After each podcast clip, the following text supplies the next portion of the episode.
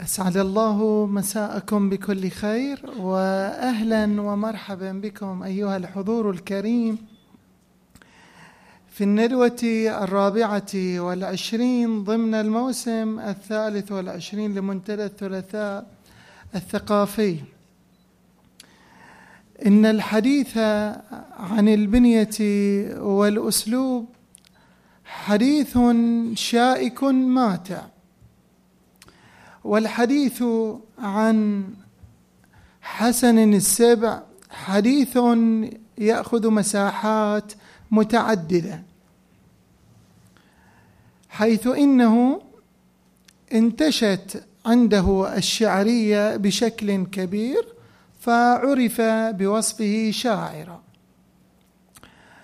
وتوهج بصورة أكبر في تسعينيات القرن الماضي، بحيث استقبله محاضر هذه الليلة عندما درس نصا له عنوانه القرين، كما درست الدكتورة دوش الدوسري نصا آخر، وبواسطة المنهج الأسلوبي بدأ حياته بهذا الكلام بالشعر، ثم ختم حياته بالسرد الرواية. وكان للناقد البحريني الدكتور فهد حسين، وهو متخصص في السرديات، دراسة حول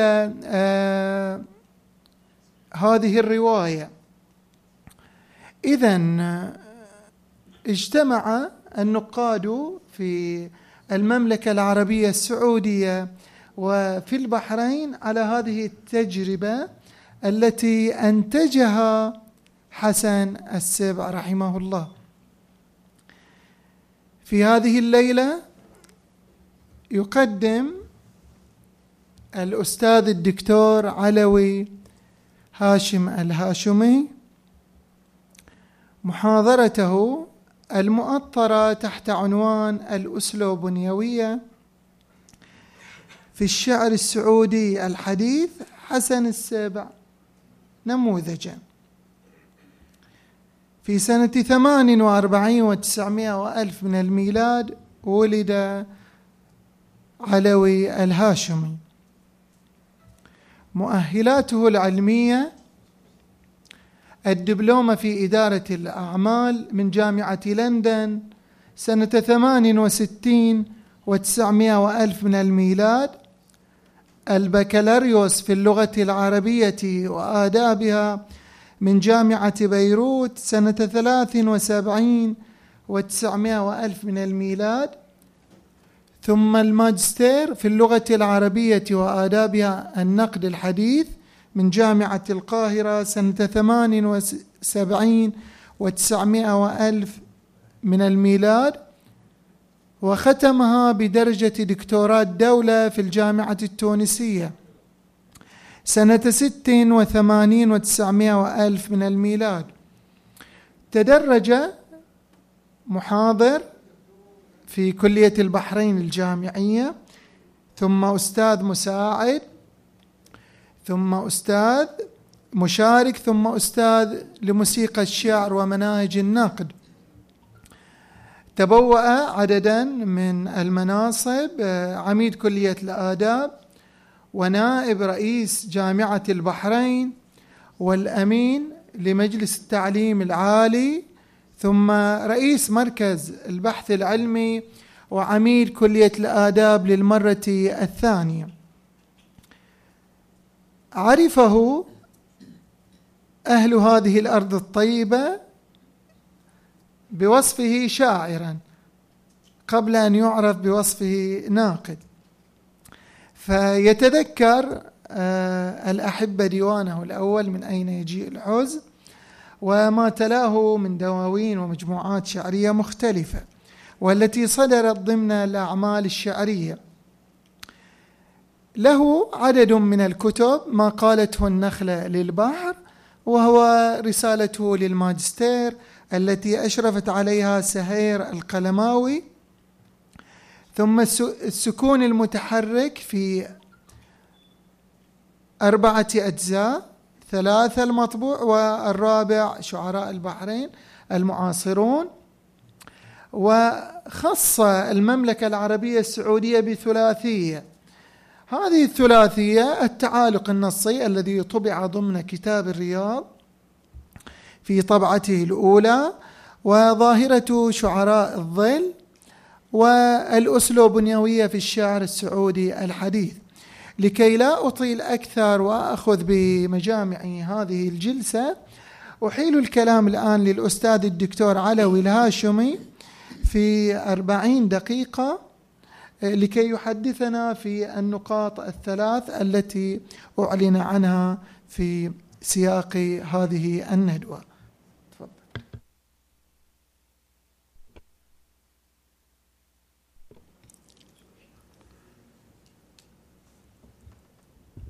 شكرا أخي عارف على هذا التقديم الدقيق.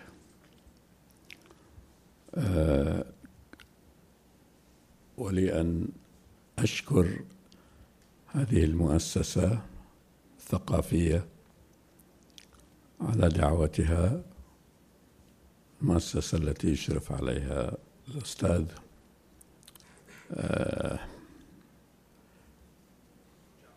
جعفر الشايب. أنا كل ما أقرأ شايب أشوفه شباب يعني والله متردد بالفعل، وما زال شابا فعلا. صحيح. وأشكر الحضور على تجشمهم هذا الحضور،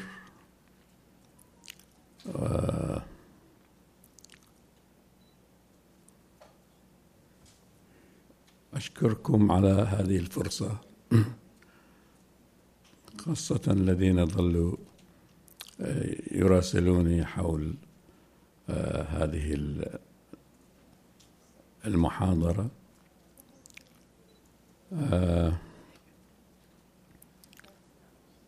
أنا كنت يعني أتمنى أن أبدأ بالله يرحمه الشاعر حسن السبع، وإن كان التطبيق عادة يأتي بعد التنظير، لكن هذه المرة سأبدأ بالتطبيق، وإن شاء الله القصيدة زائد ما كتبت عنه تتذكرون في أثناء ما أتطرق إلى التنظير للأسلوبنيوية. وأنا حقيقة هذا الشاعر رحمة الله عليه أعتز به اعتزاز كبير، فقد عرفته عن قرب ولم يقتصر تعرفي عليه على الورق أو على قراءة الشعر أو شيء، بل عرفته عنه وأحببته كثيرا. وهذه القصيدة أحببتها بشكل خاص من شعره، لذلك أخذتها نموذج لمظهر من مظاهر أو ظاهرة من الظواهر المتصلة بالأسلوبنيوية، وهذه الأسلوبية هي أصعب المظاهر التي تناولتها في الشعر السعودي الحديث. ابتدأت بالتعالق النصي، وهي ظاهرة بسيطة يعني ليس فيها يعني شيء غير أني سأتحدث عن معالجة المصطلح فيها، ثم ظاهرة شعراء الظل، وأيضا هي ظاهرة بسيطة وإن كان لي فيها تفسير للمصطلح خاص بي. ناس كثير يظنون أن في الظل يعني، بس أنا وضعت الشعراء العظام في السعودية المملكة، وعلى رأسهم من شعراء الظل محمد العلي، بل ذهبت إلى التاريخ أكثر فشفت أعتقد حمزة شحاتة واللي كانوا يكتبون وكتبوا قصيدة النثر، وهذا الشيء الغريب. أعتقد أحدهم ما حمزة شحاتة ولا غيره هو أول من كتب قصيدة النثر في منطقة الخليج، وقبل يوسف الخال وقبل الشعراء اللي في لبنان. لكن هذه الظلية اللي كانت موجودة وحسب مفهومي تتصل بالتواضع.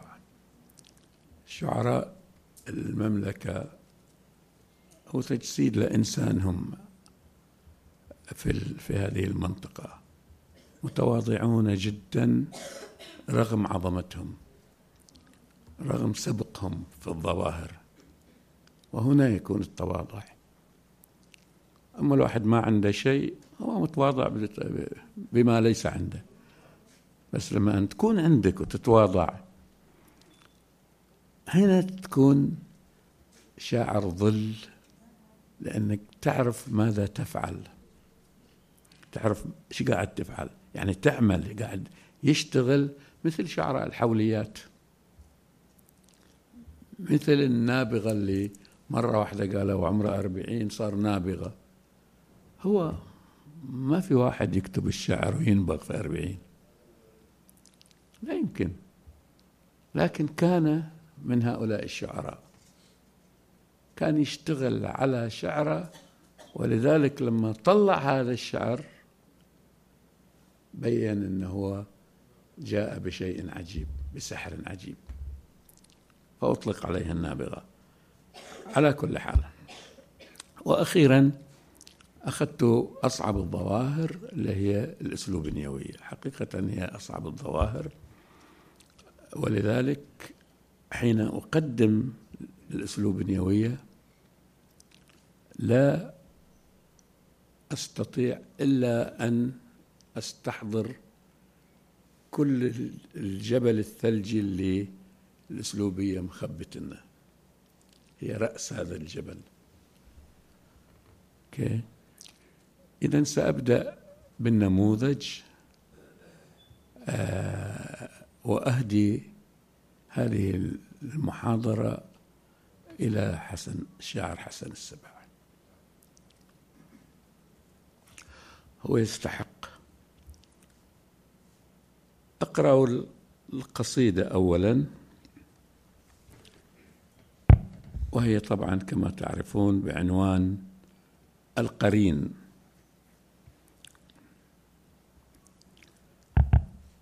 بيدين فارغتين يدفعني إلى ما يشتهي، ويذوب إن فارقت عاداتي الرتيبة، وابتدأت اليوم بالفوضى،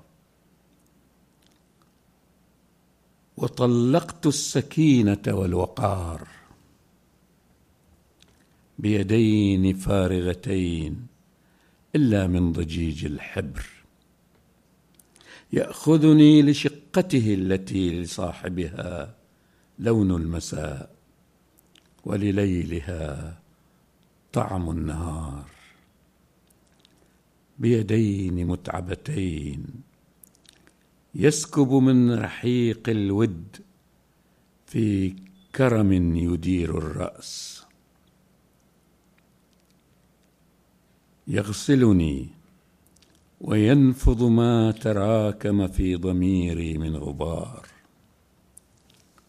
متقلب الأطوار والغايات مثل البحر يمنحني اللآلئ عندما يرضى، وحين يثور يسكنني التشرد والدوار. متلاطم الأمواج ليس له قرار.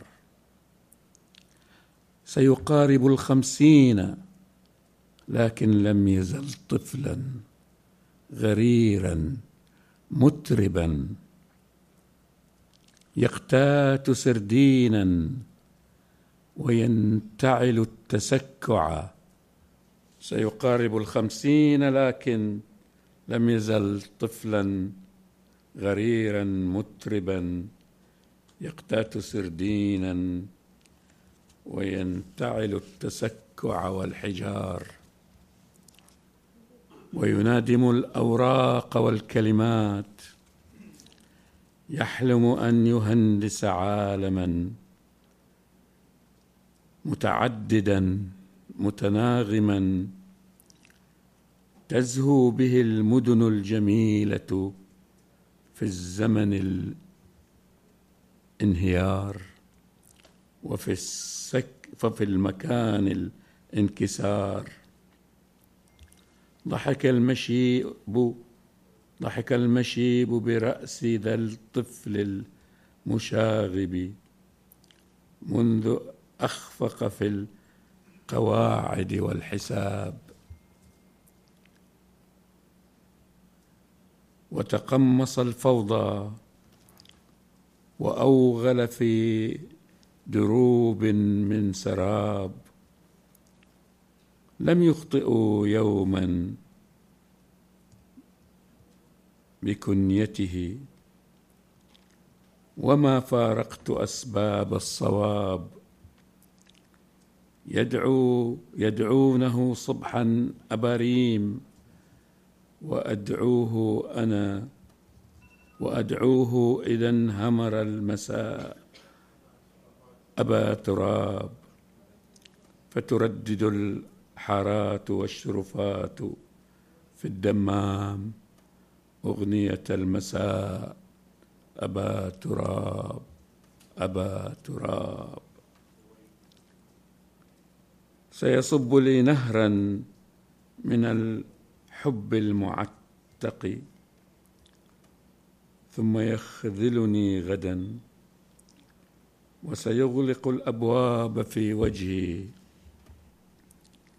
سيحرمني المدى، ولسوف يكسرني وينثرني رمادا في الهواء، ولسوف يخلف موعدا، ولسوف ينسى، ثم يذهب كل ما قلنا سدى. رافقته فغدوت كسرى لحظتي، زاملته فغدوت قيصر نشوتي. حققت أحلامي الكبار، حلقت في أعلى مدار. تمتد مملكتي الكبيرة من هناك، من ناطحات الغيم في مدن المحبة، في مدن المحيط الأطلسي. تمتد مملكتي الكبيرة من هناك، من ناطحات الغيم في مدن المحيط الأطلسي إلى أزقة قندهار. أحببته فوجدت نفسي خاسرة، ووجدت رأسي حاسرة، إلا من الأحلام تنبت في حقول الانتظار. وشكرا.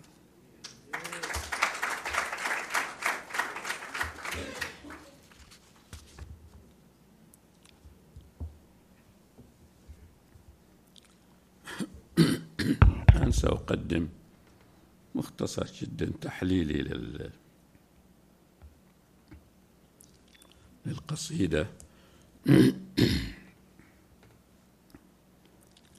حين أشرع في تقديم قراءة نقدية مجملة وسريعة ألخص فيها القراءة التحليلية الفاحصة لنص القرين التي تمت مقاربتها في ضوء مصطلح الأسلوبنيوية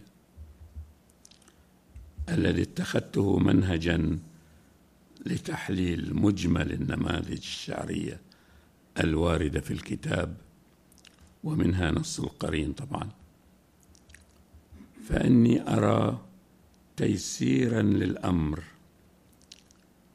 تحديد بنية النص الساكنة نسبياً ليسهل تتبع حركة الأسلوب التي تتخللها وتمعن في تحولاتها المختلفة تأثراً وتأثيراً وصولاً إلى نقطة التقاطع بين طرفي الحركة والسكون أو البنية والأسلوب، أي الأسلوب والبنية، حيث يكون حاصل هذا التفاعل الحيوي مصطلح الأسلوبنيوية. ويتكون أي نص شعري من ثلاث بنيات تكون بنيته الأساسية الكبرى، هي بنية الإيقاع وبنية اللغة وبنية المضمون، التي أفردت لكل بنية منها جزءاً مستقلاً في كتاب السكون المتحرك،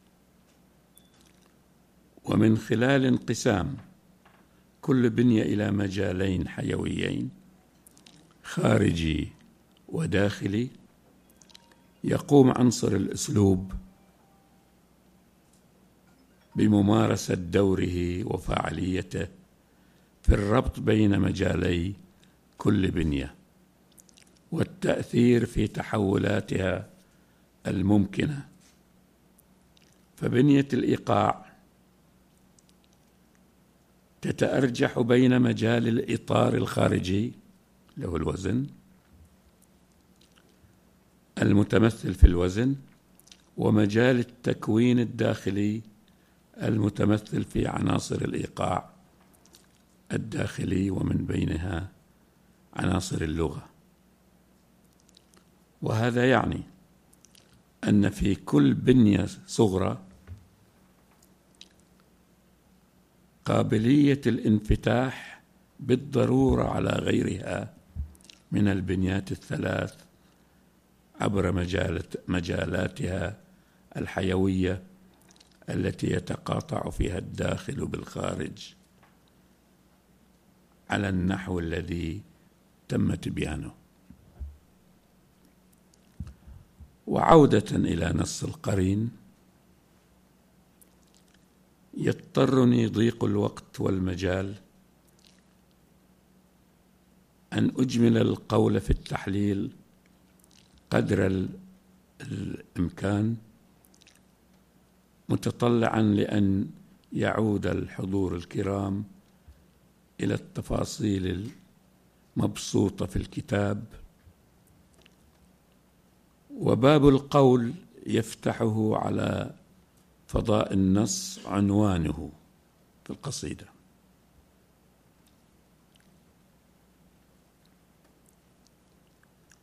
باب القول يفتحه العنوان على القصيدة.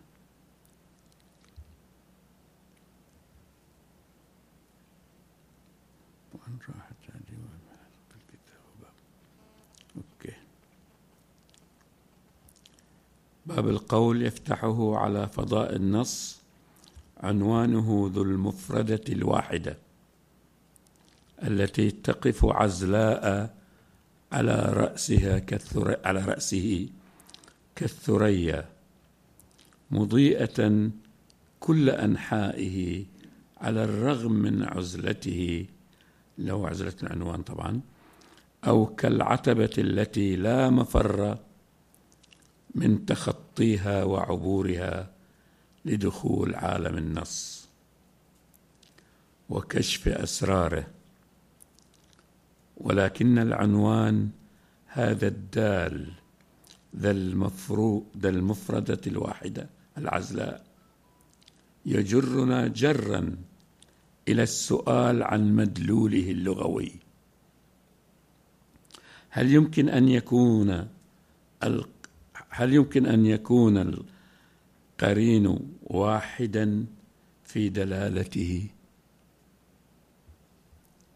أم إنه بالضرورة يحمل في تكوينه من يقترن به؟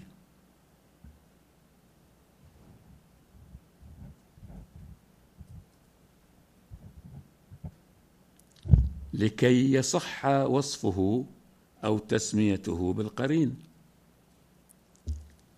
وإلا لا يمكن أن نصفه مثل الزوج. هذا مجرد تعليق، يعني مو مكتوب. ومن هنا تبدأ بنية اللغة في الانقسام والتشظي بين مجاليها المتمثلين في الدال والمدلول منذ أول وهلة، والمتلقي على عتبات النص لم يتخطه بعد، فما كان يبدو واحداً معزولاً صار متصلاً بقرينه المضمر، ولم يعد معزولاً عن النص، بل صار فاعلاً حيوياً في مجمل النص كما سوف نلاحظ.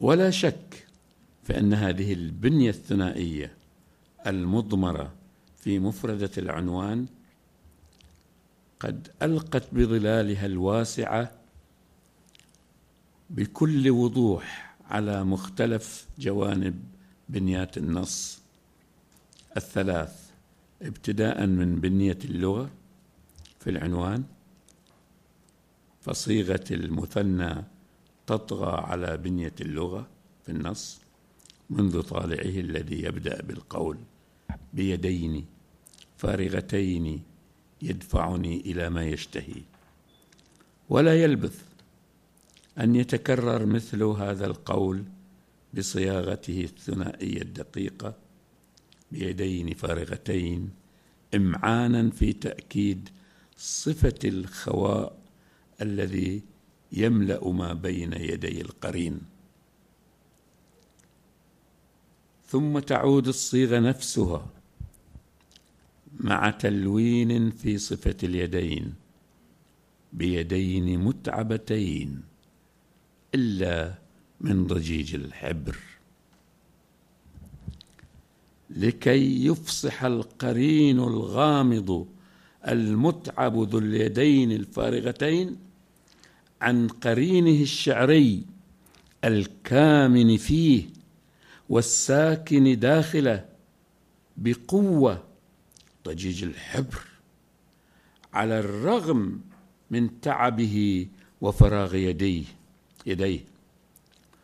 هنا يكشف القرين الواحد المعزول عن ثنائيته الدلالية وتشظيه الفاعل في أبنية النص الثلاث، ابتداءً من اللغوية حين كشف الشاعر عن ذاته الرمزية في صورة القرين المرموز إليه، ويصبح النص كله ميداناً واسعاً لحركة شاقولية لولبية يقوم بها القرين بوجهيه الظاهر والخفي، متبادلاً الدور بين الشاعر وقرينه في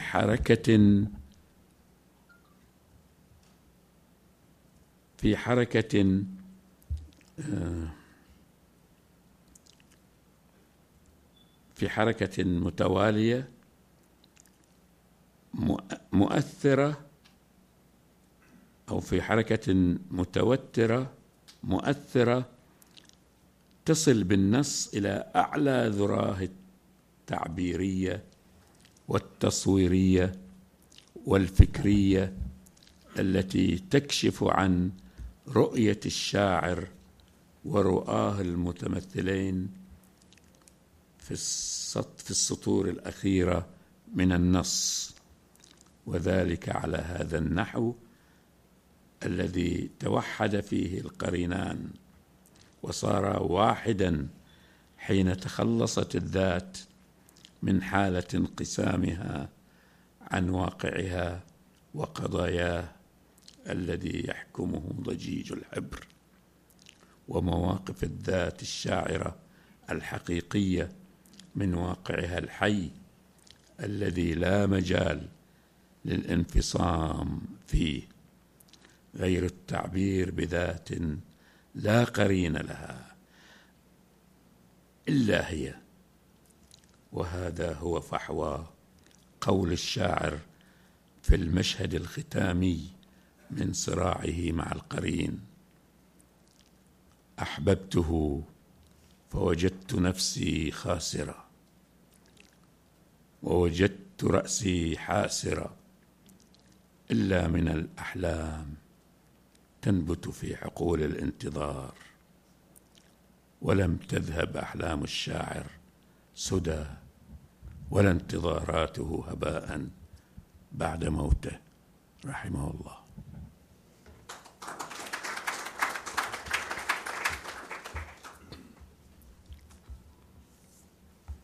الآن صار النص بين يديكم وأمام توقعاتكم،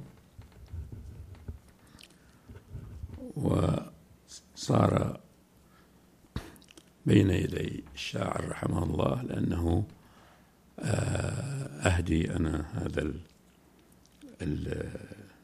الذي كتبته عنه سواء كان في الكتاب أم اليوم في المحاضرة. هذا غير مكتوب في اللي قدمت الآن، غير مكتوب في القصيدة، غير مكتوب في الكتاب.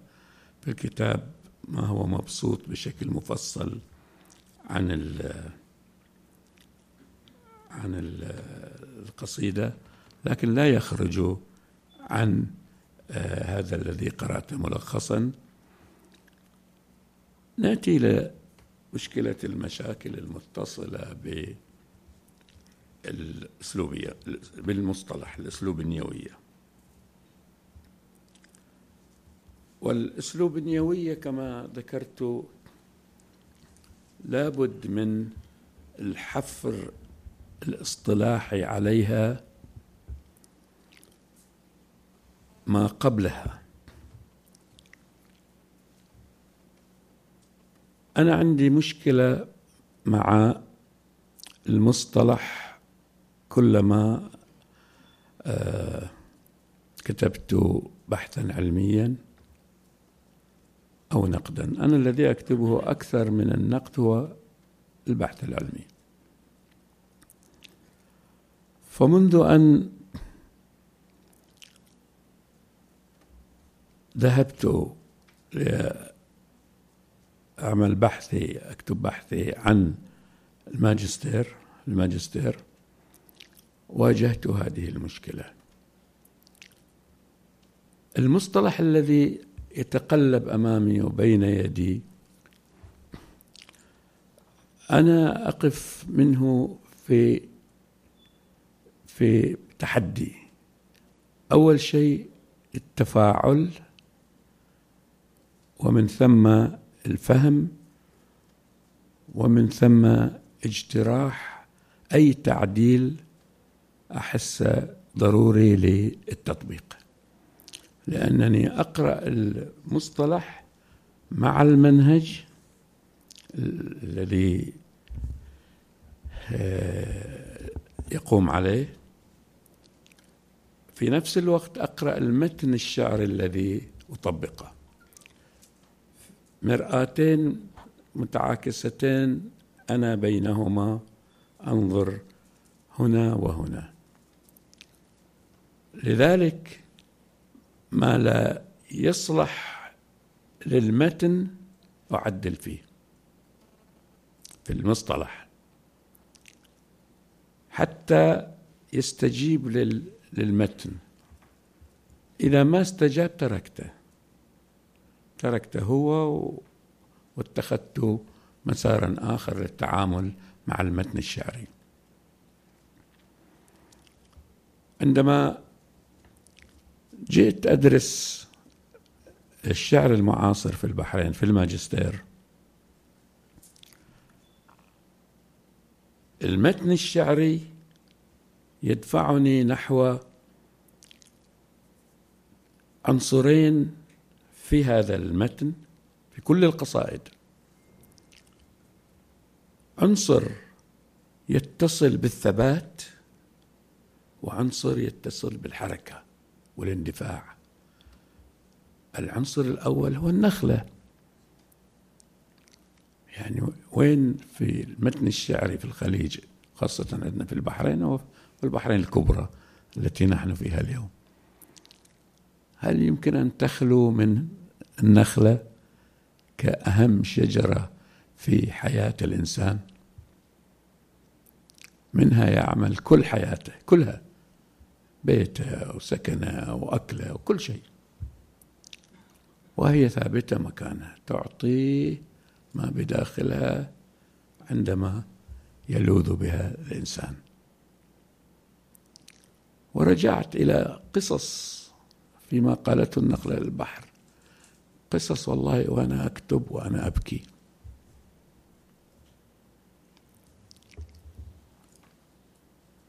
الشاعر يوسف حسن جلست معه أسأله عن هذه النخلة التي يؤخذ بها، قال أبي يتركنا في العشة ويروح ينام عندها، لا ينام إلا على صدرها، ويوم ما افتقدناه وجدناه.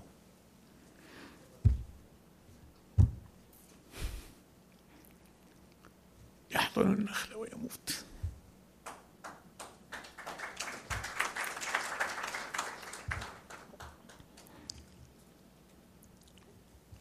وسمعت حكايات أن عندنا احنا دائما نسميها نخلة البيت، في الحوش لابد من نخلة.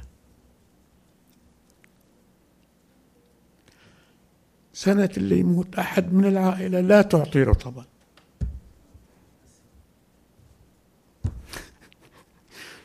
هذه نبتة ولا إنسان؟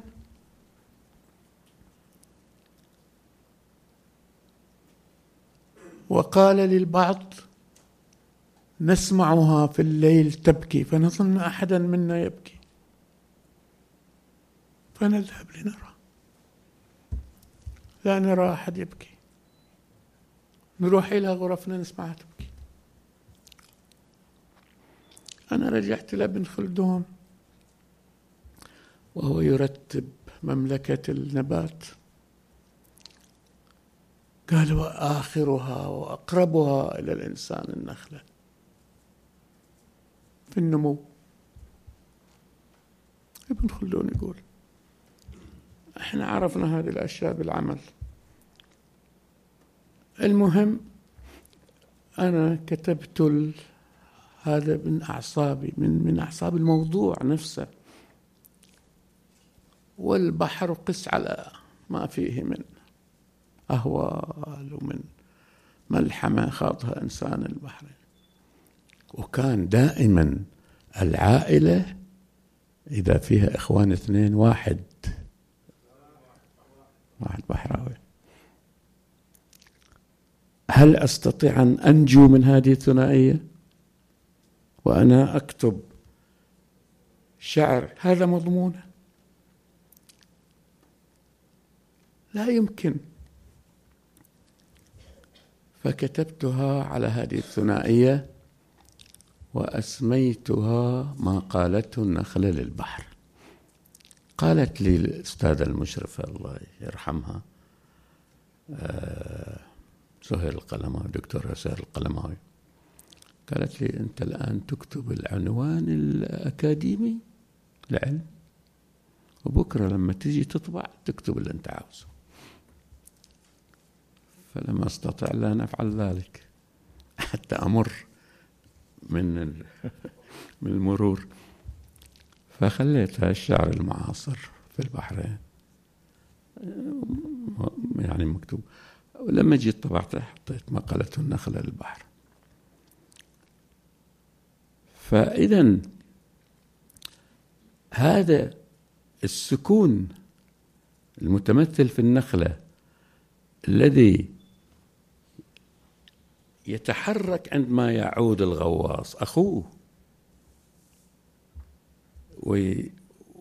ويستقبله، يستقبلون على الاستقبال على الساحل وكذا وكذا وكذا. اي والله تأخرت، لا اي والله دقائق. أنا مشكلتي أعيش الذي كتبت، فهم مشكلة يعني أحاول أعيشهم بس يعني أتأخر في الكتابة. هذه الناحية ظلت متواصلة معي إلى الدكتوراه، فكتبت السكون المتحرك وهي نفسها. لما جيت بعد ذلك أطبق على القصائد الأخرى، بدأت أجرد البنية وجرد السكون، فشفت أن السكون تعبر عنه أو تجسد البنية، لأن البنية مثل أي شيء جامد بما فيهم بنية النص. لذلك قالوا من اختصوا في البنية والبنيوية أن نزع أو اسقاط أي عنصر من البنية يهدمها. ألا يذكرنا ذلك بقول الرسول عن الإنسان أن إذا اشتكى منه عضو هو بنيان، بس أين ما يمثل الروح الحركة؟ لأن الجسد بلا روح ما يتحرك، فإذا حركته تأتي من وجود الروح فيه. إذا هذا هو المتحرك، الحركة في الروح تحرك الجسد. نفس الشيء مع النص الشعري، النص والشخص شيئان متطابقان. فإذا أنا رجعت إلى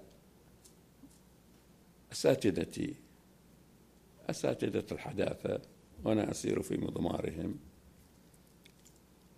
مع أن أنا بدأت شاعر تقليدي يعني أو عمودي.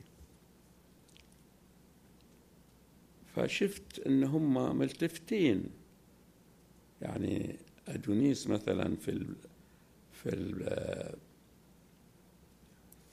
الثابت والمتحول هو قاعد يشير إلى نفس المسألة.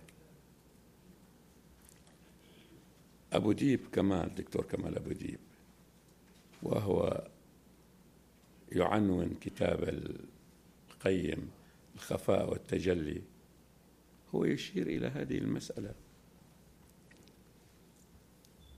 أنا مشكلتي كانت مع الواو بينهما.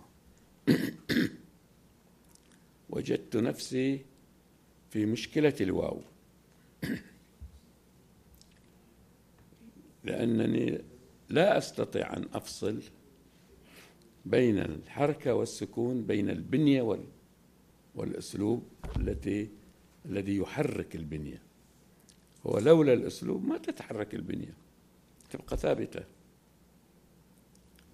فالأسلوب الذي يمثل الذات عند الشاعر والروح عند الإنسان هو الذي يضفي هذه الحركة على جسد القصيدة ويحول هذا الجسد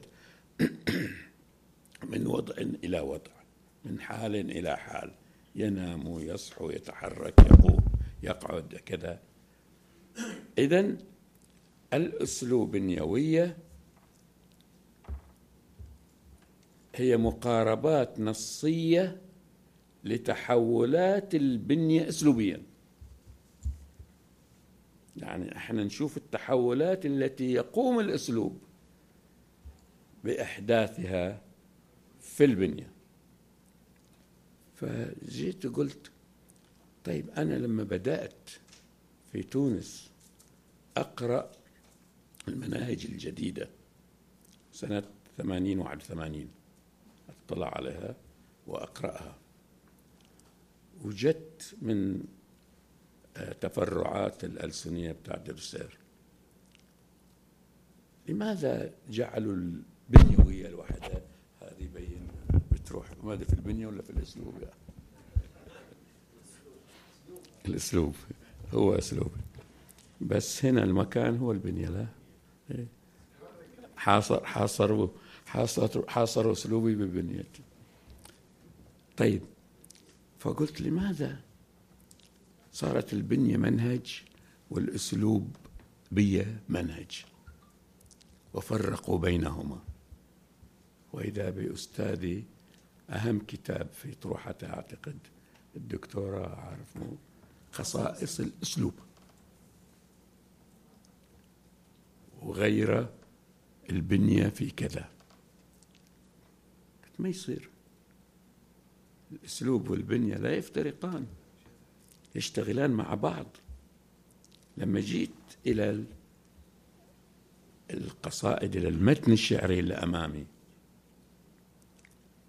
رأيت بأن بالفعل الأسلوب لا يستطيع أن يقرأ القصيدة لوحده. بعد مداخلات انتهت. يقول بس أختم هنا، لا يمكن أن يقرأ القصيدة لوحده، لازم الذي يدرس خصائص الأسلوب يدخل إلى من خلال البنية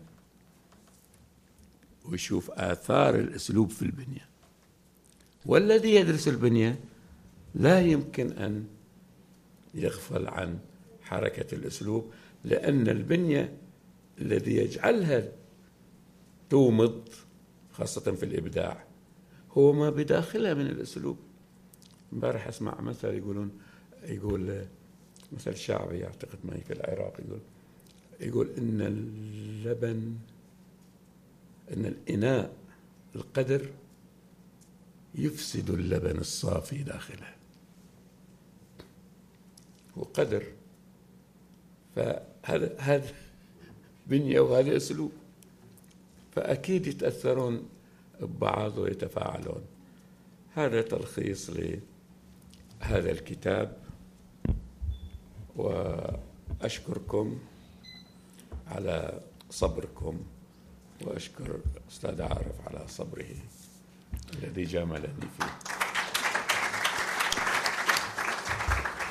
شكراً سعادة الأستاذ الدكتور علوي الهاشمي. نفتح المجال الآن لمساحة أكبر للكلام والنقاش والمداخلات، على يعني أن لا تزيد كل مداخلة عن دقيقتين.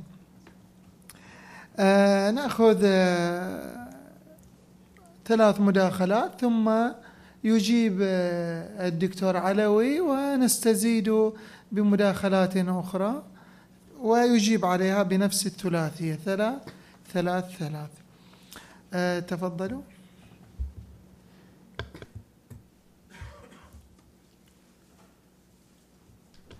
معذرة التعريف بالاسم الكريم. الواحد لما يمسك المايك يعلن اسمه عشان نتعرف عليه. عبد الرسول الغريفي. شكرا دكتور. ما قال أنا اللي عندي خاطرة فقط، ما قالته النخلة للبحر. نعم. في المرحلة المتوسطة في السبعينات تحديدا 75 كنت أمر بكاميرتي ما قالت النخلة للبحر، هذه لفتت نظري جدا. كان عندي هوس أدور من حي الخصاب بسيهات بلد المرحوم إلى صفوة، حيث غابات النخيل التي تطل على البحر. وكنت دائما كانت عندي صورة واحدة أبيض وأسود وفيها كثير من أمثالها، وكنت دائما أقول يا ترى ما الذي قاله البحر للنخلة، أو ما الذي قالته النخلة للبحر حتى افترقا، وأيهما افترقا قبل الآخر. أنا ما قرأت كتابك، ولكن حمستني هذا العنوان اللي هو ما قالته النخلة للبحر. وأنا دائما وفي كثير من المعارض كتب ما الذي قالته النخلة إلى البحر حتى افترقا. وشكرا. شكرا أستاذ عبد الرسول. رأي آخر، مداخلة أخرى؟ ونجاوب بسرعة. ثلاثيات. تفضل أستاذ. السلام عليكم. الكريم. عليكم السلام. عبد العظيم شلي. سعيد بحضور الدكتور علوي الهاشمي، وفي البداية أشكر المنتدى على ضيافة هذه القامة الكبيرة التي كنت أتابعها منذ أكثر من 20 سنة عبر كتابات متفرقة في مجلة الشروق الإماراتية، وكان ينشر على حلقات السكون المتحرك. وقبل تقريبا على ذكر العناوين اللي ذكرها الدكتور قبل شوية عن أدونيس وعن كمال أبو ديب، اشتد غضبا شخص ما كان يكتب عن مسرحية اسمها الساكن المتحرك، فلقافة مني فقلت هذا العنوان مأخوذ من كتاب الدكتور علوي الهاشمي. قال لم أسمع به أبدا. عموما الدكتور طبعا قبل لا يكون شاعر كان فنان تشكيلي، وكان مصور فوتوغرافي، وذاكرته تصويرية بامتياز. سؤالي الآن دكتور، لو لم تكن مكتبة الماحوزي أمامك، هل أصبح الدكتور علوي الهاشمي بهذه القامة؟ السؤال الثاني، كثيرا ما نسمع عن البنيوية مختصة لحالها وأعلامها الفرنسيين ومعروفين ميشيل فوكو وغيره، ولكن في أيضا طروحات إلى الأسلوبية خاصة لحالها. هل أنت اكتشفت هذا الشيء بمعية الدكتور الذي أشرف على شهادة الدكتوراه البنيوية الأسلوبية؟ هل كان مطروح على الساحة هذا الشيء؟ ولك ألف تحية. أتمنى من كل قلبي أن تكتب ذاكرتك الكاملة، سرد عن حياتك قبل المشاريع المؤجلة. تحياتي. شكراً. المداخلة الثالثة.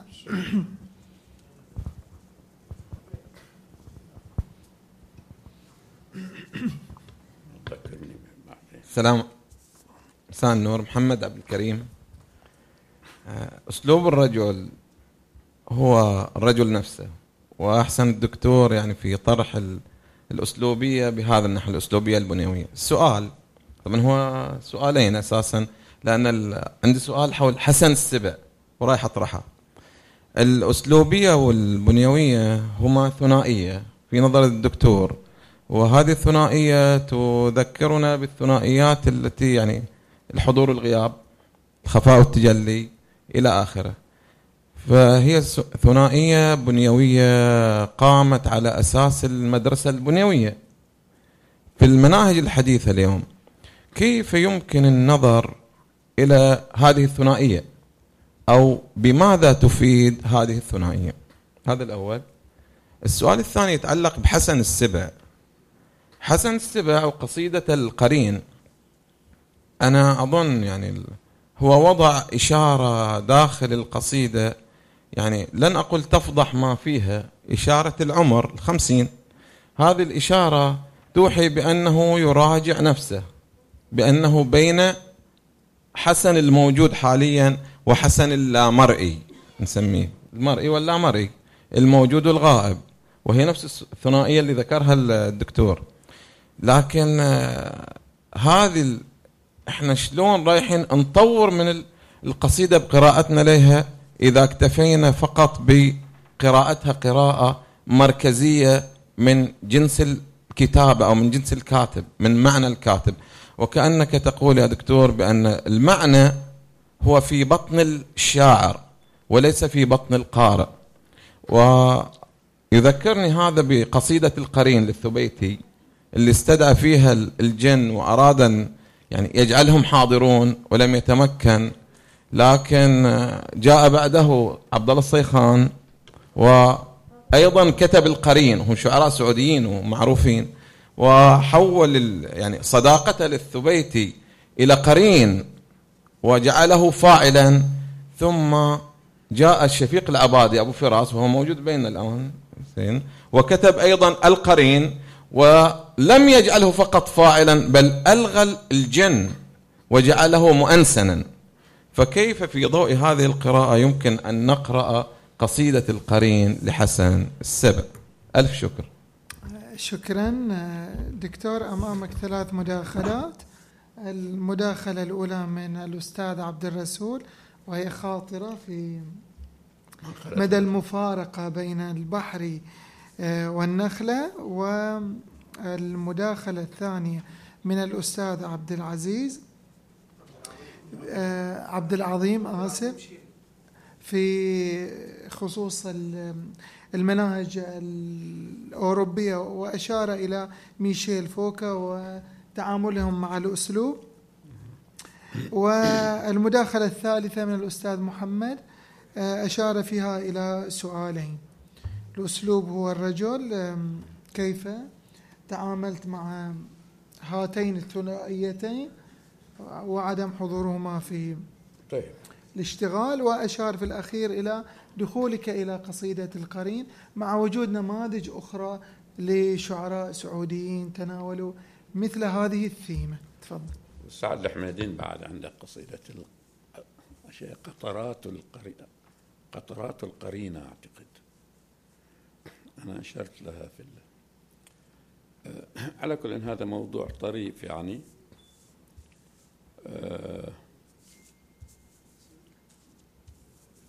القرين جزء من حياتنا، حياة الانفصام عند الإنسان العربي،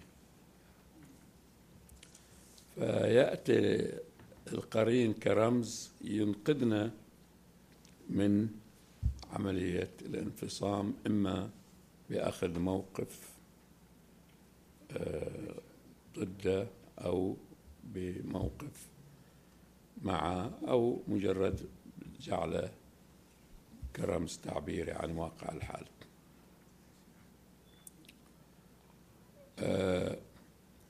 احنا القرين على طول نخاف ونعتبره جني في الأصل الميثولوجي ماله، فالشعر الحديث يحرره من هذه يعني العالقبة من الأشياء، ويستخدم استخدام محايد متمكن. فهذا الشاعر حسن الله يرحمه استخدم استخدام دقيق وبرؤية ثورية، برؤية جديدة وثورية. لذلك أنا قلت في الختام أنه بعد موته صدق مع انتظاراته ومع حلمه اللي كان بذره في حقل الحياة والقصيدة هذه.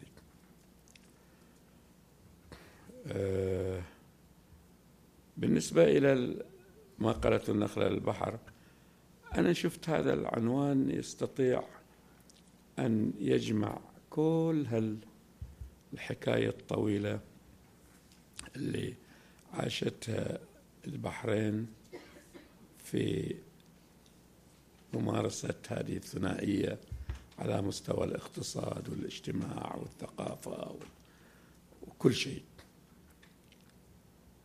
يعني لما قرأت كل هالبلاوي اللي صارت، هالملحمة في الغوص والبحر والكذا، وفي انقسام الناس بين النخلة والبحر، وعززها الاستعمار، انتو غير وانتو غير، وسوى حياة ريفية هنا وسوى حياة بحرية هناك، يعني تستطيع أن تجد في هذا العنوان كل تاريخ البحرين كلها، لا يمكن أن يذكر شيء إلا نفصل دم العنوان ونخرج له عينة لهذا الشيء اللي يذكر، فهو جامع مانع العنوان. أنا أعتقد النجاح اللي أحدثه الكتاب أحدثه العنوان، يجر الناس ثم لما يقرأ ليعرف.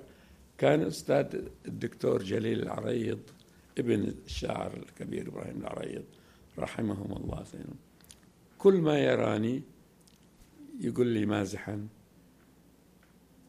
هني بعد ما وش قالت النخلة للبحار، دائما هاي طريقته، وش قالت النخلة للبحار. أقول له ما بفشي سر الكتاب دكتور، لازم تقرأ. دكتور توجد إشارة من الأستاذ عبد العظيم، لو لم تكن مكتبة الماحوزي الحاج أحمد رحمه الله أين ستتوجه يعني في تفكيرك وغذائك الفكري؟ لو ما أبوي ما جيت، لو ما أمي ما جيت، لو ما الثقافة يعني بوصفها معينا للثقافة مكتبة الماحوزي. هذه ظروف تخلق حياة الإنسان، وأرجع بها إلى خسارة من الخسائر اللي خسرتها أنا، أنه يطردني المعلم في الكتاتيب، كل ما يدخلني الوالد يطردني لأنه كان عنده عيب خلقي وأنا طفل 3 سنين ودينا 4 سنين، فهو كان يعني عنده طريقة لما يعني يتكلم يروح كلامه على برد وهو يطالعني، فأنا يعني بالفعل أضحك وكذا وما أعرف هل هو يكلمني ولا يكلم غيري كذا يعني، يمكن إيه حتى لقب باسم بصفة لا أريد أقولها لأنه لا يصح. كان معلم فطردني مرة ثانية، رجعني أبويا، طردني مرة ثالثة، قال لي بس خلاص ثالثة ثابتة. فهذا غير حياتي. أولا أنا ما حفظت القرآن، خسرت هذا الشيء، ولكن انفتحت حياتي على سيرة أخرى، لأن الحياة ما تغلق نفسها، ليست صخرة، الحياة عجينة فيها ممرات كثيرة. فكان الوالد دايما يأخذني وياه حتى لا أرافق رفاق السوء وأنا عمري 3 سنين 4 سنين، فصارت عندي عادة أنه أمشي وراه ومعلقة عيوني في اللافتات بتاع الأماكن اللي أمر عليها، ولا أعرف هذا إيش، بس كان يعجبني، أظنيت أن هذه رسوم، كان يعجبني هذا الخط، وأنا إلى الآن ما أعرف أنه خط. أوصل إلى الدكان وراء والدي، أقعد أروح أخذ الأشياء مالت الكوارتين وأشوف اللي قدامي وأقعد أرسمه، أحاول أن أرسمه كما هو. لافتات خلصتها اللي قدامي رسمتها، فجاءني يوم بعد فترة كده بسيطة، جاءني عمي هو شريك الوالد بس يقعد في الدكان اللي جنبه وبينهم باب، أبوي يقعد يسوي الحسابات وكذا وأنا أقعد هنا، فقال لي علوي أنت منو علمك الكتابة؟ لما شاف هذا لا أسوي، قلت له يعني وش الكتابة؟ كذا ما أعرفه. قال لك وتكتب دارجيلينج ما أعرف إيش كذا.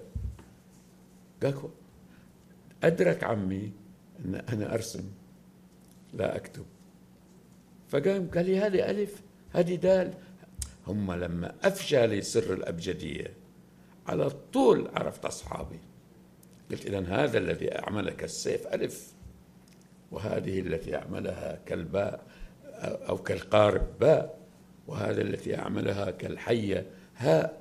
على طول انكشفت لي اللعبة بالرسم، والكتابة كانت عند الشعوب أصلها بالرسم، أصلها الرسم. يبدو أن أنا في أشياء مو مالت هالأيام، يعني مخزونة داخلي ما أعرف من متى. عندي قرين. شكرا. نأخذ جولة ثانية من المداخلات على أن تكون ثلاث، ويجمعها بعد ذلك إجابات الدكتور إذا كانت موجودة. الأستاذ محمد الهلال تفضل.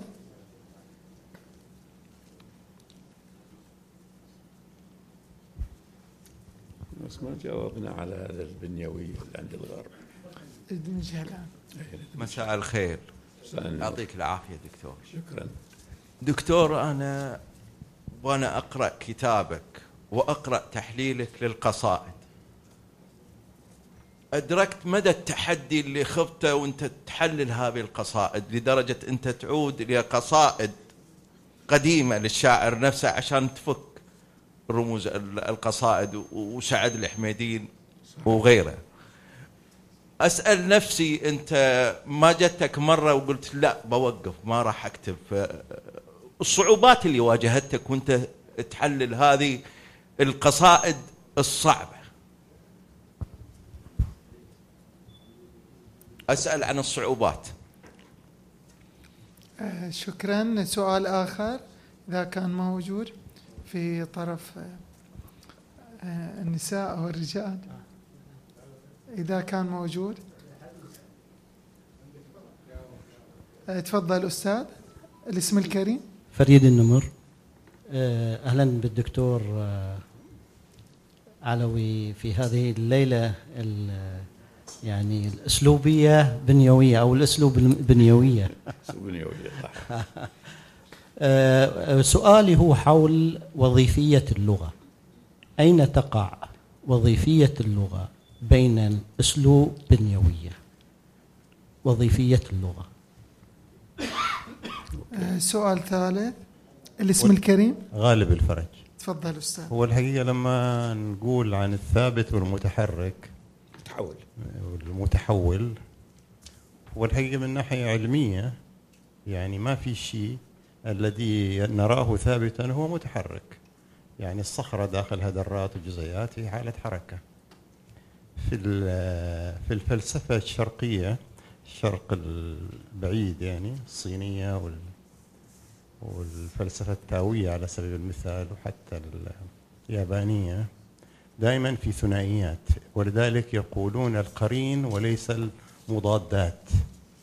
احنا عندنا في الفلسفة أو في الفهم العام أن هناك أشياء متضادة، الخير والشر، النور والظلام، بالنسبة لهم هي قرائن، قرينين، الين واليانج، الحار والبارد، المرض والصحة. ويمكن هذه تنبنى عليها كل مبانيهم الفلسفية والعلمية والحياتية اليومية يعني. فقط يعني أنا بس أشير إلى الجذر العلمي والجذر الفلسفي.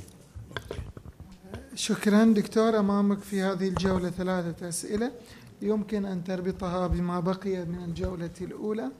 الأستاذ محمد الهلال، صعوبات تحليل النص الشعري. الأستاذ فريد النمر، أين تقع وظيفية اللغة بين الأسلوب والبنية.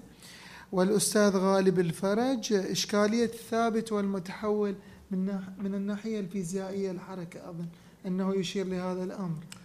خلينا نبدأ من الأخير. تفضل. لأن في السؤال الأخير تقويض للعنوان من خلال الرجوع إلى الثنائية المتجاورة أو المتقابلة.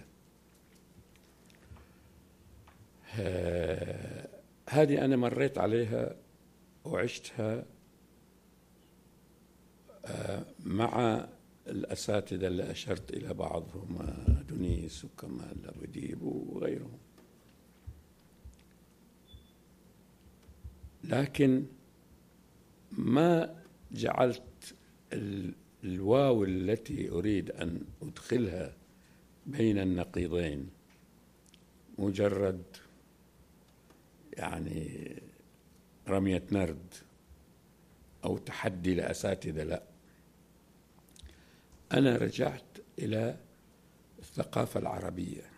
على فكرة أنا قعدت 5 سنوات في تونس، 4 سنين أبحث فيها المنهج والمصطلح وكل شيء، 1 سنة كتبت 3 أجزاء هاي أمامكم، 1 سنة، لأنه ما دام احتشت بالمعرفة النظرية الصح، وكانت دائما تتحول عندي كل مسألة إلى لوحة، إلى رسمة،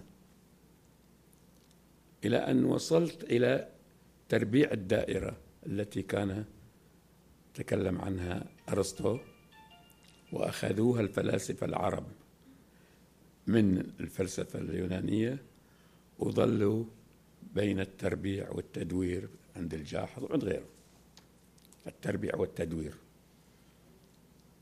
لما رجعت أنا إلى الثقافة العربية وجدت أن هم أصحاب هذه النظرية، اللي هو تسكين المتحرك. في اللغة العربية عندما يلتقي الساكنان ماذا يفعلون؟ كلما التقى ساكنان حركوا واحد، هم نفسهم. حتى في القافية اللي يعرفون القوافي ومجراها، الحركة اللي فيها، عندما يأتي مثلا الفعل المجزوم لم يعلم والقافية مي مي مي، يقول لم يعلمي، وهذه سكون مجزومة بسكون، أين ذهب السكون؟ تم تحريكه. إذن في الثقافة العربية تحريك الساكن جزء من تفكيرهم ومن فنونهم. شوف أنت لما يرسمون كيف يرسمون الدائرة من عدة مربعات، يضعون مربعات كثيرة إلى أن الدائرة، المربعات تساوي دائرة. أنا اشتغلت بالموضوع ده، الدائرة تتربع بتكرار المربع داخلها، المربعات، فالعين تتبع المربعات وهي تدور، فلما تصل إلى الدائرة التي تحصر المربعات تجدها وقد تربعت في الوهم. طيب هو الإبداع شو غير الوهم؟ أليس ما تظنه الشيء يعني في المجاز مش مجاز هو؟ فبدي الطريقة أنا اشتغلت على تربيع الدائرة اللي كان يفكر فيها أرسطو، واللي العرب حملوها في كتبهم، لكن لم يربعها أحد إلا في الفنون، في الفنون ربعت. الأستاذ فريد النمر، أين تقع وظيفية اللغة بين الأسلوب والبنية؟ هي دم الأسلوب ودم البنية، هي الدم. الأستاذ محمد الهلال، صعوبات تحليل نص الشعر عندي أنا في هذا، أنا النص اللي يصعب علي ولا أحبه لا ما أشغل نفسي به. لشو يعني الشيء ما أحبه وصعب وكذا، أقول هذا ليه لواحد يتغربل بها. نأخذ الجولة الثالثة على أن تكون في مداخلتين فقط إذا كانت توجد. من ناحية النساء يوجد شيء أو تفضل أستاذ، الاسم الكريم لو سمحت.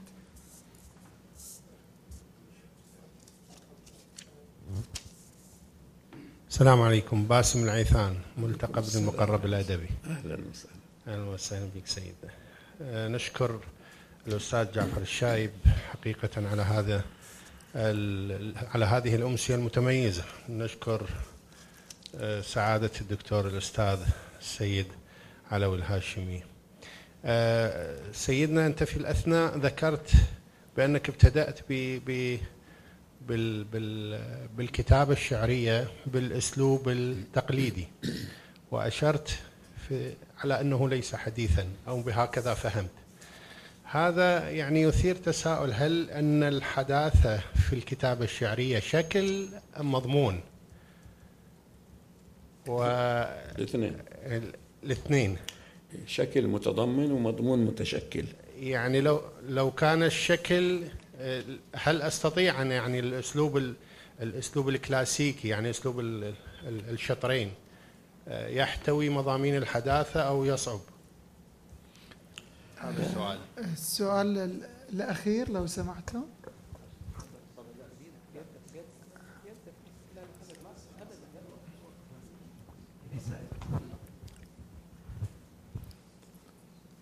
تفضل أستاذ، الاسم الكريم لو سمحت. أنا فوزي الدهان.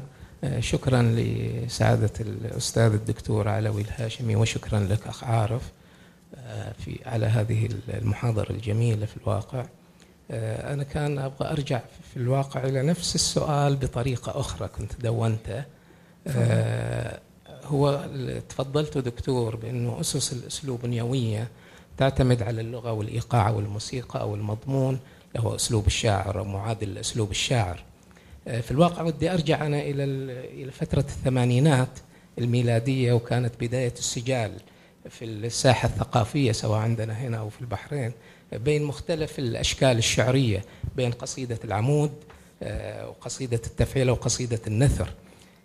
تفضلت بالإيقاع أو اللي هو معادل الموسيقى الشعرية، كيف نستطيع إيجاد الإيقاع أو الموسيقى الداخلية بما تسمى في قصيدة النثر؟ ما هي الخيوط الدقيقة التي نستطيع من خلالها الحكم على قصيدة النثر بأنها قصيدة جميلة من خلال هذه الموسيقى الداخلية أو الإيقاع؟ وشكرا جزيلا. شكرا أستاذ فوزي. نختم الآن بمداخلة للدكتور خليفة بن عربي، نظرا لتوجيه مدير صاحب المنتدى الدكتور خليفة بن عربي، رئيس قسم اللغة العربية في جامعة البحرين سابقا، ورئيس تحرير مجلة العلوم الإنسانية، شاعر وناقد، أستاذ النقد الحديث. تفضل دكتور. السلام عليكم ورحمة الله.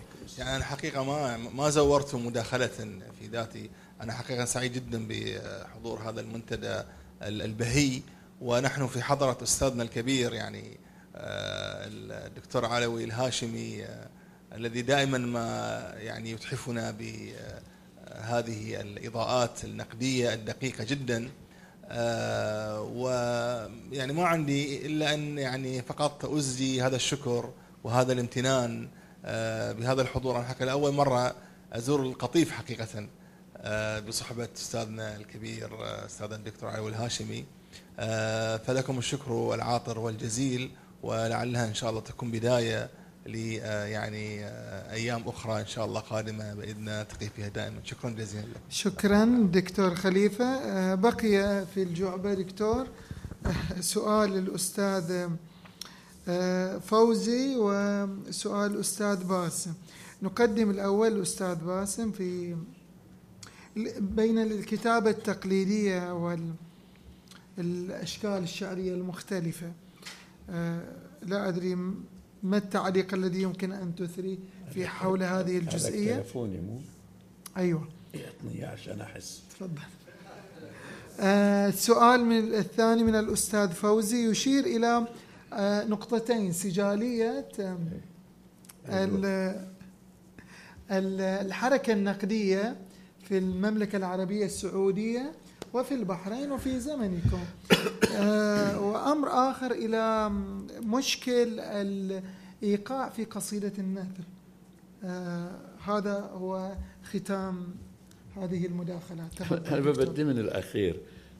شوف، قصيدة النثر ما فيها مقصة، إما أن تكون شعر أو ما تكون. لا في واحد يجي يقص عليك بالبحر الفلاني ولا بالقوافي الرنانة ولا بالكذا، أبدا، على المكشوف. إذا رقصت الصورة ورقصت اللغة ورقصت الجملة وشفت نفسك منتشي، فأنت في حضرة الشعر.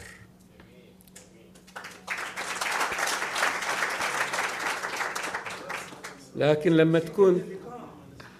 لما تكون في قصيدة العمود، الرقص يأتي من الإيقاع يا أستاذ. إيه معلش، هو أنا ليش استخدم الإيقاع؟ ما استخدم غيره. لا، ففي قصيدة العمود وأنا كتبتها فوق 20 سنة وعندي منها مئات القصائد، وألقيتها في المحافل ورقصت الناس وكذا وكل شيء الجماهير، لكن هم يرقصون على أشياء تتصل بالأيديولوجيا بالكذا بالأمور هذه، وتساعدهم الطبل اللي هو الوزن والمزمار اللي هي القافية، تساعد الأيديولوجيا اللي محطوطة في القصيدة. لكن مو معنات هذا أن قصيدة العمود ما فيها شعر، فيها شعر عظيم، شعر عظيم، لكن تعرف هذا الشعر العظيم أين يقع؟ يقع داخل القصيدة العمودية. لذلك أنا لي في والتقي مع حازم القرطاجني في قانون التناسب عنده،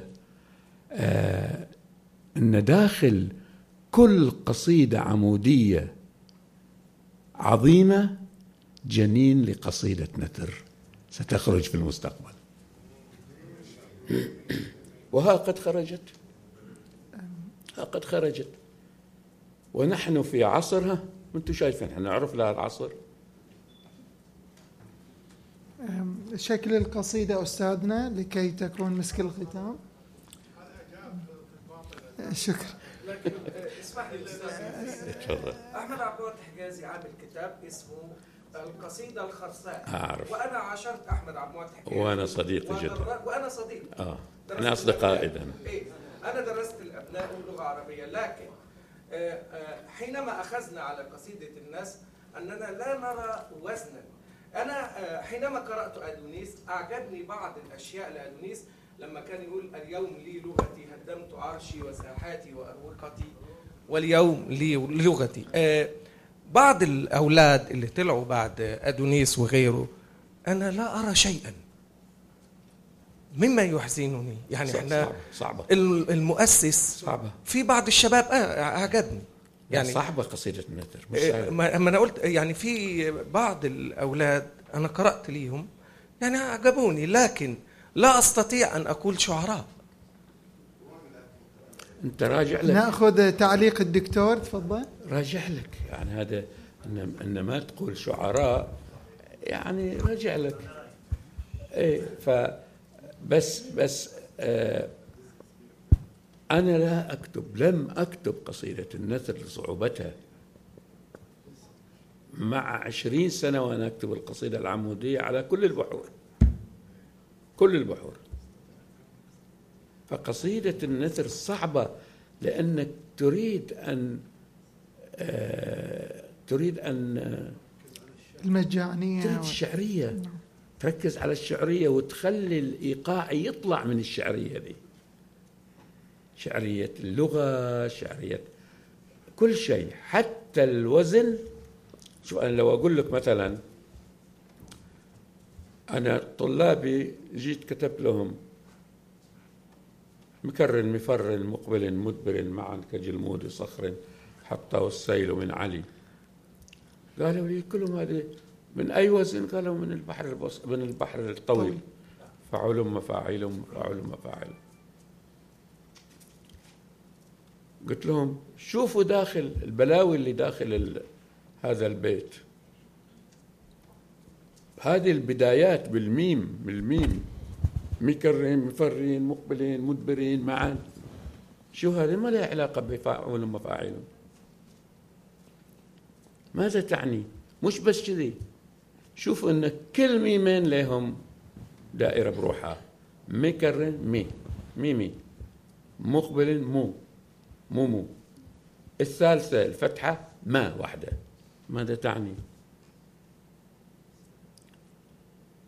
لما شفنا هذا البيت اكتشفنا البنية الدائرية في قصيدة امرؤ القيس كلها، البنية الدائرية، فهناك في إيقاع دائري قاعد يرقص داخل فعول مفاعيل وما حد يشوفه.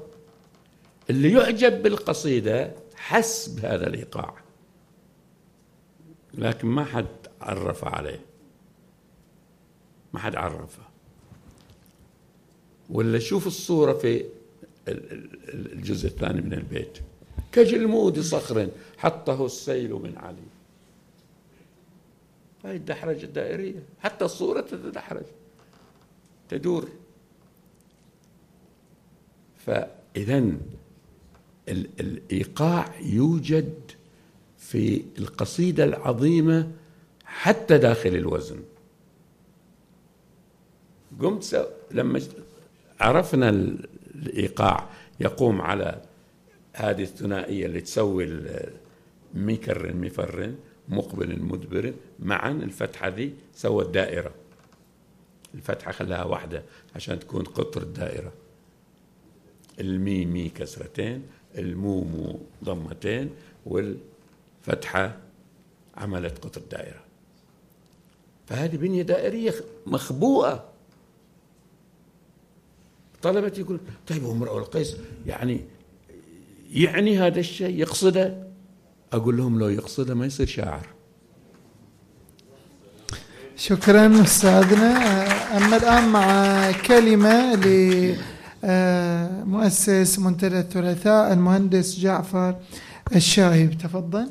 شكراً لكم. أعتقد لولا أن الزملاء عندهم أوقات دوام وبعضهم موظفين ومتقاعدين ومبكر كان الأمسية جميلة جدا وتستحق التمديد، لأن الحوار ثري وجميل، وما تحدث به الدكتور وما أثاره من قضايا ومواضيع أدبية أعتقد أنها مهمة جدا وتستحق وقت أطول.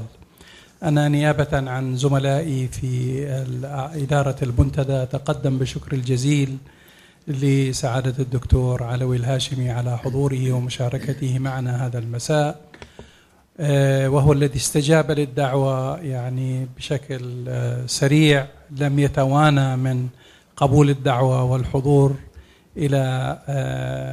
إلى المنتدى. وكذلك أشكر الأستاذ عارف الموسوي على إدارته لهذه الندوة. عادة المنتدى يختار من يقدم ويدير الندوة، ولكن هذه الندوة جاءت كلها مفصلة ومتكاملة وجميلة، فنرحب بهم جميعا ونشكرهم. ونشكر أيضا الدكتور خليفة على حضوره ومشاركته معنا، وإن شاء الله تتكرر هذه الزيارات إلى مدينة الثقافة والأدب، مدينة القطيف إن شاء الله. والدكتور جمعنا هذا المساء مع مجموعة كبيرة من المثقفين وزملائه وأصحابه القدامى الذين نتشرف بحضورهم هذا المساء، وكثيرون ممن اتصلوا واعتذروا عن القدوم هذا المساء للسلام على الدكتور. فشكرا لكم جميعا على هذه الليلة الجميلة والمساء الثري، وأكرر شكري لكم دكتور، أهلا وسهلا.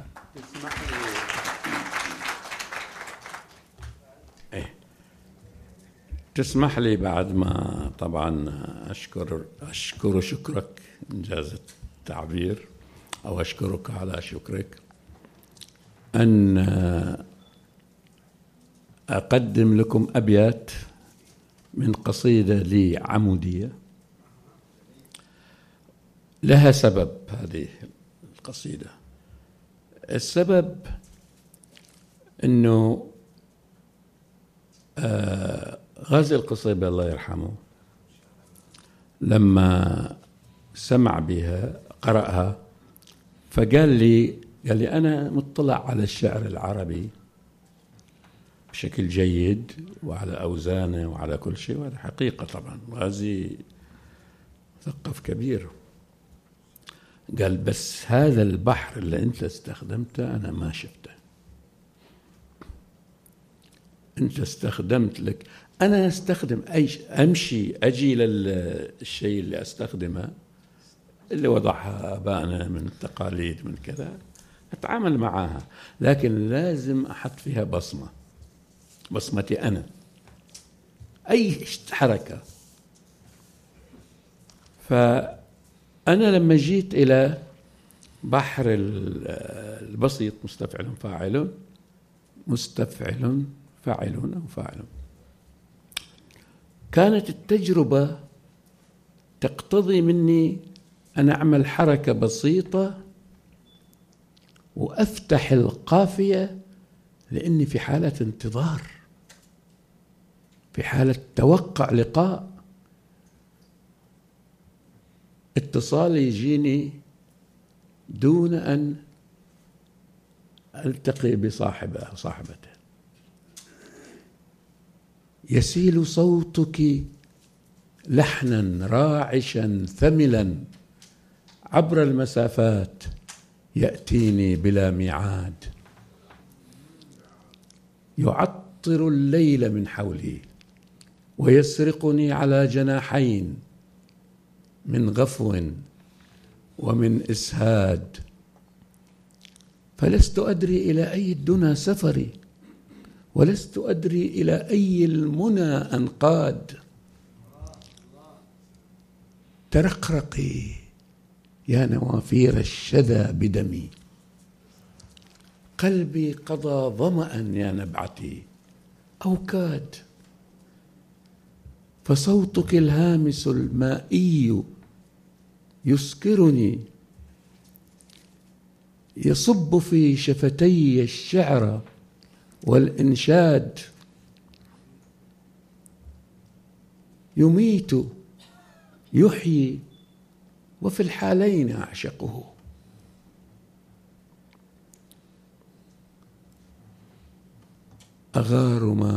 أحار ما بين سحر الموت والميلاد، متى أراك فأروي من شذاك دمي، يا عيد قلبي متى يا أطيب الأعياد.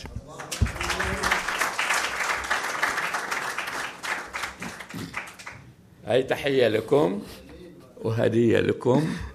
شكراً أستاذنا الهاشمي، سميها أسلوبية بنيوية أو أسلوبية ما قبل بنيوية، وارفعها إلى ريفاتير أو ليو سبيتس أو شاربالي، إنك لن تغير فيما تصف شيئا، فأنت ترى ملمحا من ذا وآخر من ذاك، ولكنك ترى فيما ترى ما هو أبعد من ذاك ومن ذا. ترى أسلوبية علوية هاشمية تذوب فيها اللغة صفاء، وفيها يذوب الفكر والروح، يذوبان في صفاء. تلك هي أسلوبية الهاشمي، أسلوبية يرتاد بها صاحبها النص الشعري بثنائياته الضدية وتحولاته النصية. أذكركم أيها الأحبة في ختام هذه الندوة الماتعة في منتدى الثلاثاء الثقافي بتدشين وتوقيع كتاب إيكيز مع الأستاذة الكريمة بعد غلق هذه الجلسة. أستودعكم الله، والسلام عليكم ورحمة الله وبركاته، دمتم بخير.